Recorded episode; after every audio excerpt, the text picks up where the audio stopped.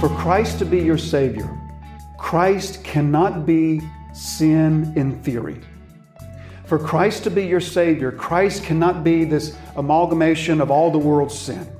For Christ to be your Savior, He has to be your sin. If Christ is not made to be your sin, then your sin has not been paid for, and you still owe for it. Christ can't die as the representative of your sin. He has to be made to be your sin.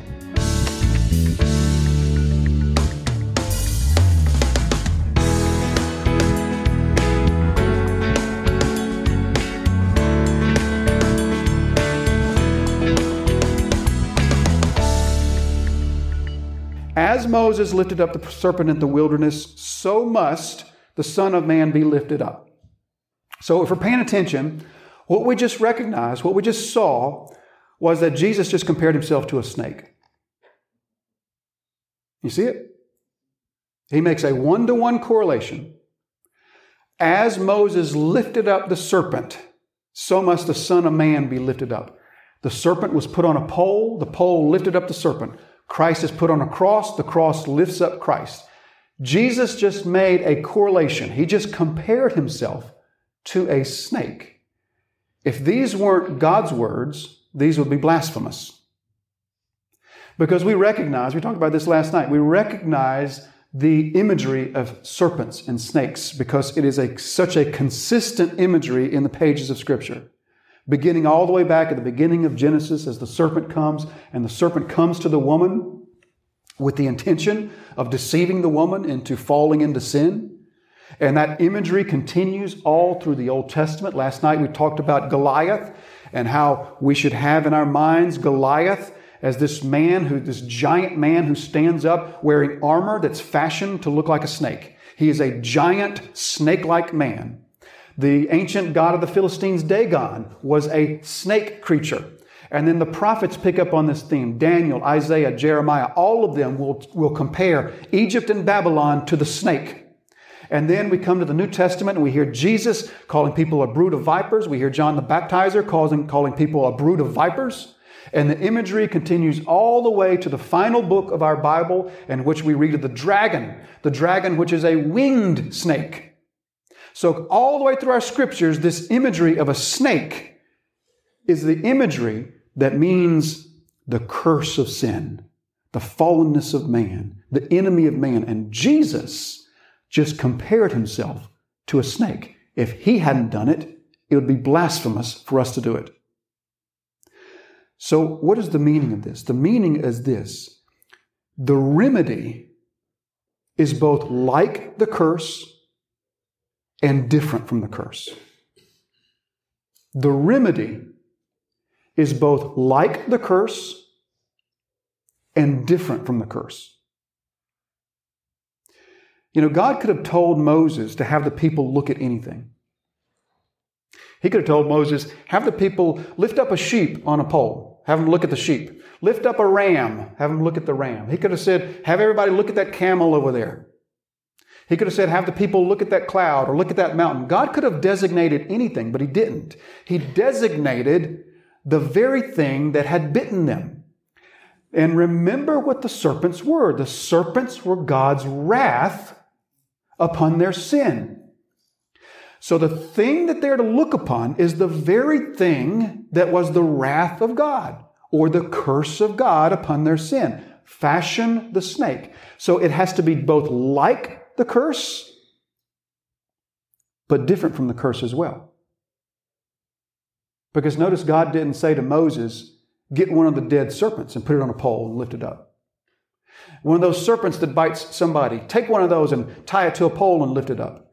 It couldn't be a real serpent. It couldn't be a live serpent. It couldn't be a dead serpent. It had to be a what? Fashioned serpent. It had to be a made serpent. So now let's connect the dots. The remedy had to be like the curse, but also unlike the curse like the Son of Man, who would, Romans 8, chapter, Romans 8, verse 3, come in the likeness of sinful man?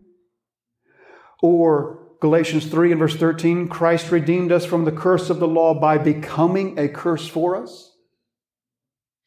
Or 2 Corinthians 5 and verse 21, He became sin, He was made to be sin. So the remedy has to be like the curse, but it also has to be different from the curse because it has to be made to be the curse. The remedy can't be sin. The remedy can't be a sinful Savior. The remedy has to be a Savior that's made to be sin, or to use another word, fashioned to be sin. Do you see it? Do you see it? The remedy for the curse has to be like the curse, but also different from the curse. Just as the serpent had to be like the wrath of God, the curse, but also different from the curse so that the Son of Man, when he's lifted up on the cross, is made to be sin. But he wasn't lifted up as a sinner. He was lifted up as the perfect, sinless Son of God who was fashioned and made to be sin. You see, Nicodemus' struggle, I think his struggle really centers upon seeing himself as that sinner in need of that remedy, in need of that redemption. Because for Jesus to be Nicodemus' Savior, this is the same is true for you. For Christ to be your Savior, Christ cannot be sin in theory. For Christ to be your Savior, Christ cannot be this amalgamation of all the world's sin. For Christ to be your Savior, He has to be your sin. If Christ is not made to be your sin, then your sin has not been paid for, and you still owe for it. Christ can't die as the representative of your sin. He has to be made to be your sin. In order for your sin to be atoned for, your sin had to be on that cross. You cannot see Christ in this theoretical way that he's, in theory, he's, he's dying as my substitute. You must see him as Nicodemus had to see him as his own sin. The Israelites had no trouble doing that. They had no trouble relating that serpent to the serpents that bit them to the grumbling that they had just done against God. They had no trouble doing that because it was physical, physical, physical. Nicodemus needs to be led along that path because his connections are spiritual, spiritual, spiritual. And so Jesus says, Let me show you this physical analogy so that you can see the spiritual truth behind it. You must see, Nicodemus, that you are just like those Israelites who opened their mouth against God. You are just like those Israelites who lied about God, who gave false testimony about God's care for them. You are just like them, Nicodemus, and the Son of Man must be lifted up for your sin, or your sin is not atoned for. Just as the Son of Man, just as the Moses lifted up the serpent in the wilderness, so must the Son of Man be lifted up. Now, the last thing to see is this, and then we'll end all this with, with this final thing. The last thing to see is back now to Numbers chapter 21. Can you imagine with me Numbers chapter 21, the, the scenario, there's, there's this grumbling and complaining. The snakes have come out, they've bitten people. A lot of people have died, other people are sick. And there's this, this serpent that Moses fashions, and he puts it on this pole, and then he spreads the word. Everyone has been bitten. Look at this snake, and you will be healed. Can you imagine that there would have been some skepticism? Is that reasonable to assume that some would have been skeptical? And I would imagine that the level of skepticism probably was directly related to how sick they were. The ones who maybe had just gotten bitten and their leg was really, oh, it's re- that's really smart. That's really, that really hurts. Well, look at this pole. Look at this serpent on the pole. Uh, okay, whatever. But then the one who is on their deathbed, maybe the skepticism had faded away by that point.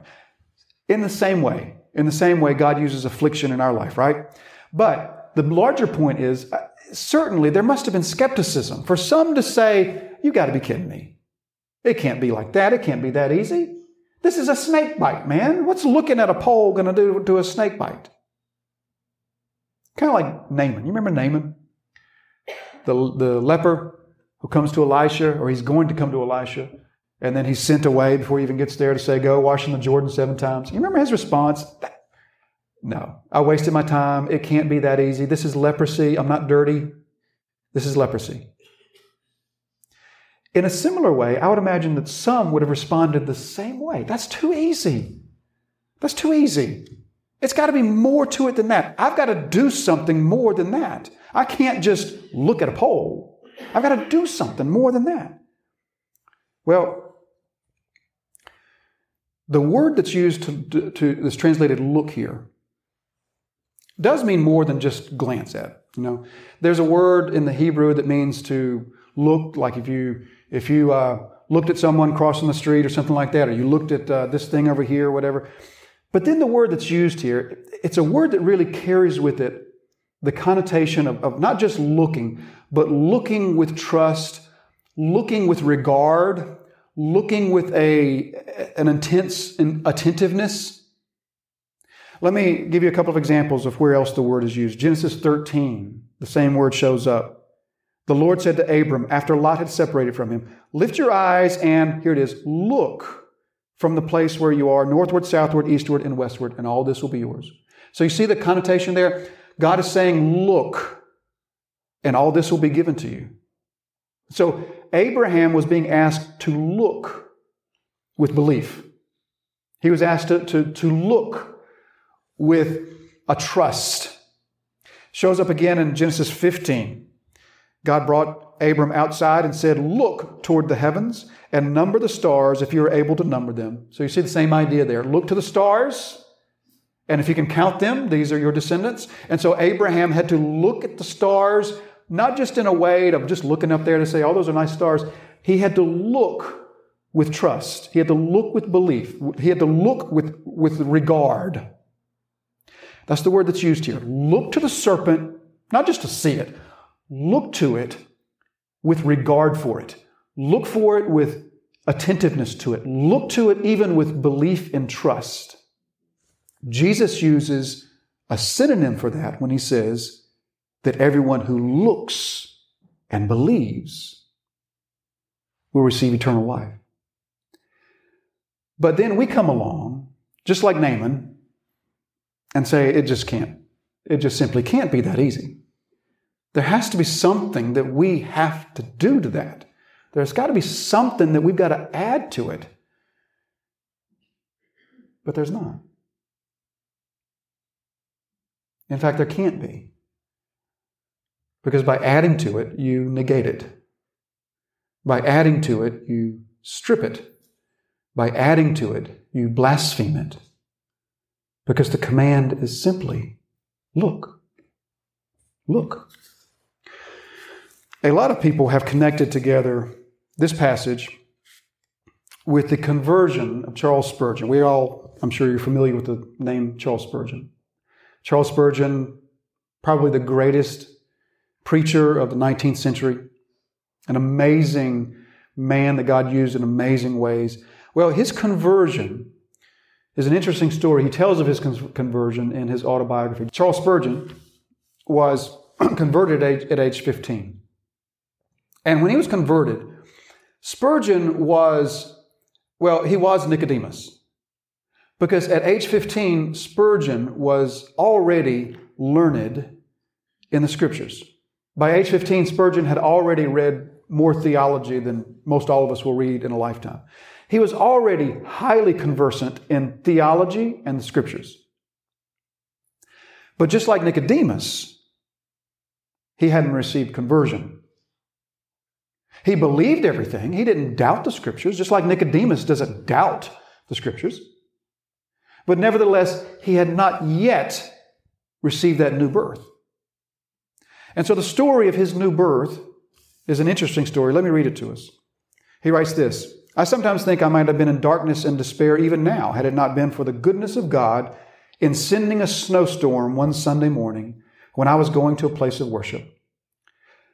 So he goes out, it's a Sunday morning, this heavy snowstorm, and he can't make it to his normal church. He says, When I could go no further, I turned down a side street and came to a little primitive Methodist chapel. In that chapel, there might have been a dozen or 15 people. The minister did not even come that morning. He was snowed up, I suppose. A poor man, a shoemaker, a tailor, or something of that sort, went up to the pulpit to preach in his stead. He was obliged to stick to his text for the simple reason that he had nothing else to say. His text was this Isaiah 45 and verse 22 Look unto me, and be ye saved, all the ends of the earth. He did not even pronounce the words rightly, but that did not matter. There I was, I thought, a glimpse of hope for me in this text. He began thus My dear friends, this is a very simple text indeed. It says, Look, now, that does not take a deal of effort. It ain't lifting your foot or your finger, it's just look. Well, a man need not go to college to learn how to look. You may be the biggest fool, and yet you can look. A man need not be worth a thousand a year to look. Anybody can look. A child can look. But this is what the text says. And then it says, Look unto me.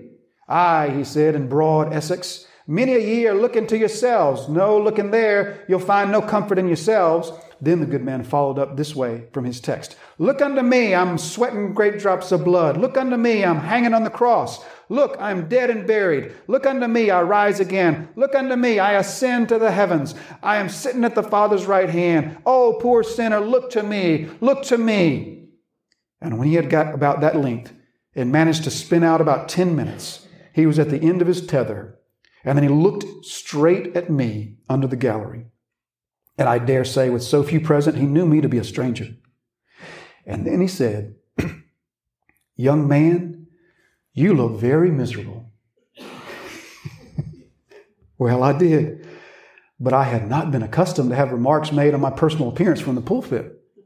However, it was a good blow and well struck. He continued, And you will always be miserable, miserable in life and miserable in death if you do not obey my text. But if you obey now, this moment, you will be saved. And then lifting his hands and shouting, as only a primitive Methodist can, Young man, look to Christ, look to Christ. And then and there, the cloud was gone. The darkness had rolled away, and that very moment I saw the sun. I could have risen that moment and sung with the most enthusiastic of them of the precious blood of Christ. I looked and I looked till I thought I would look my eyes out. He was just like Nicodemus. He needed the Spirit of God to come to him and show him his need, his sin, and he had to look and see. And see his sin on that cross. Now, the final thing to say is simply this if all we're told to do is look, and if, as we are told, this looking is the difference between eternity with Christ and eternity in torment. How intense would our looks be if we really remind ourselves that that look to Him is all the difference? Would we try to stare a hole into that serpent on the pole? Or would we glance once a week on Sunday morning, glance over his way, give him a courteous nod, and look away? What would our look really be like? Now, brothers and sisters, the intensity of your look to Christ doesn't save you. Christ saves you. But it is a reality that if He has saved you, your look to that cross will be more than just a passing glance.